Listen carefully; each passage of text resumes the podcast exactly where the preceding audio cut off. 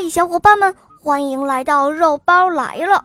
今天的故事是歌红书小朋友点播的。听说十三号还是他的生日呢，在这里肉包就提前祝你生日快乐了。好，我们一起来听听他的声音吧。大家好，我叫歌红书，我来自山西省朔州市，我五岁啦。我喜欢小肉包童话《恶魔岛狮王复仇记》。我也喜欢小肉包童话《我的同学是夜天使》。今天我想点播一个故事，故事的名字叫《很饿很饿的巨人》。好的，下面就由我来为你讲这个故事喽。下面请收听《很饿很饿的巨人》，播讲肉包来了。大个子老鼠和小个子猫在家里玩，小个子猫突然问：“喂，天黑的时候到处都是黑黑的，山坡呀、树林呀、房子呀、街道啊，还有电话亭啊，好像都不存在了，这是怎么回事啊？”大个子老鼠拍拍脑袋，想不出答案。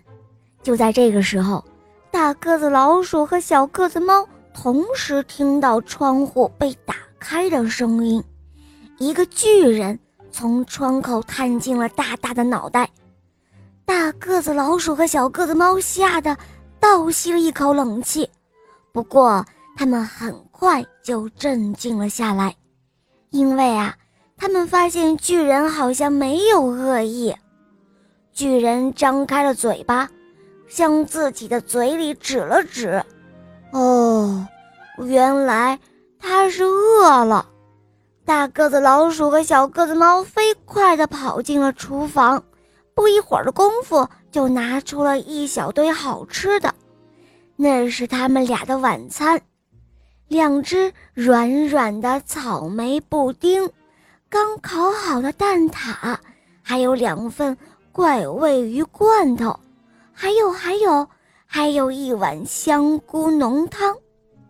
大个子老鼠和小个子猫把所有好吃的通通都放进了巨人的嘴里，巨人只是一眨眼的功夫，就把它们吃了个精光。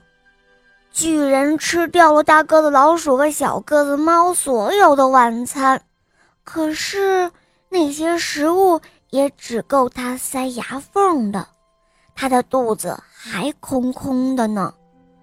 巨人站在大个子老鼠家的院子里，突然抬起头，他耸了耸鼻子，闻到了香喷喷的天空的味道。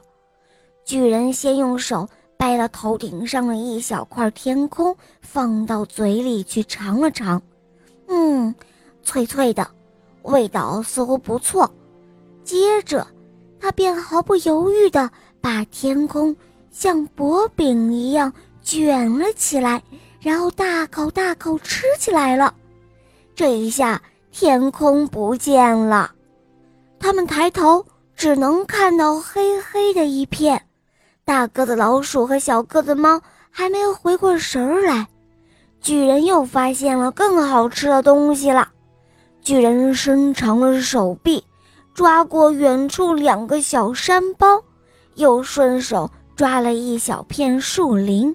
他把树林夹在两个小山包中间，做成了一只美味的汉堡，然后津津有味地吃了下去。远处变成了一片黑暗，静悄悄的黑暗。大个子老鼠和小个子猫想劝巨人停下来，可是。巨人真的很饿，很饿，他还要再吃更多的东西才行呢。巨人开始把长长短短的街道都拎了起来，一条一条吸进了嘴里，他的样子就像是在吃宽面条一样。不一会儿，街道全都不见了，在他们消失的地方。出现了一条条的黑色，大个子老鼠和小个子猫摇晃着巨人的脚趾，希望他不要再吃了。可惜，他们的力气太小了，巨人根本就感觉不到。巨人摸了摸肚子，还是不够饱。他向四周看了看，看到一个漂亮的小花园，花园里盛开着美艳艳的花朵。巨人把小花园团了团，小花园变成了一颗散发着花香味道的糖果。就这样，被巨人扔到了嘴里。吃饱了肚子，巨人感到很快乐。可是，他突然听到一阵的哭声，没有了蓝蓝的天空、高山，还有树林，还有可以散步的街道、美丽的小花园，这些都没有了。大个子老鼠和小个子猫。当然会难过喽，难过当然就会哭喽。巨人弯下了腰，用一只小手指推了推大个子老鼠和小个子猫，他们哭得更厉害了。我们什么什么都没有了。我不想让世界变成难看的黑色，小个子猫说道。巨人像一个做错事的孩子，把手伸入了口袋，掏了掏，掏出一颗小小的、亮晶晶的种子。他把它递给了大个子老鼠和小个子猫。巨人离开以后。大个子老鼠和小个子猫把种子种到了地上。哦，这会长出什么呢？啊，我也不知道。就这样，大个子老鼠和小个子猫守着种子睡着了。等他们醒来，他们看到一个全新的世界，他们的种子长出的全新的世界。有蓝天、高山、树林、街道、花园，一个都不少。人们从睡梦中醒来，谁也不知道在夜里发生过什么，除了大个子老鼠和小个子猫。现在，大个子老鼠和小个子猫都知道了黑夜的秘密。黑夜。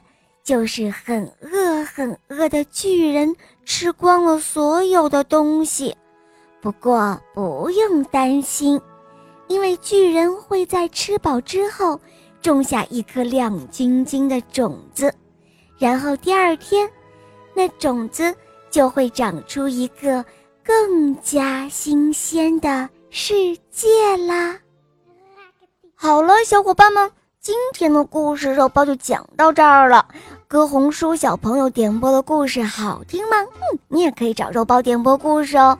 大家可以通过喜马拉雅关注“肉包来了”，搜索“小肉包”更多好听的童话故事。比方说《萌猫森林记》有三十五集，非常好听哦。小伙伴们赶快搜索收听吧。好啦，歌红书小宝贝，我们一起跟小朋友们说再见吧，好吗？马上就要过圣诞节了，我祝大家圣诞节快乐，小朋友们再见。嗯，小伙伴们，我们明天再见，么么哒。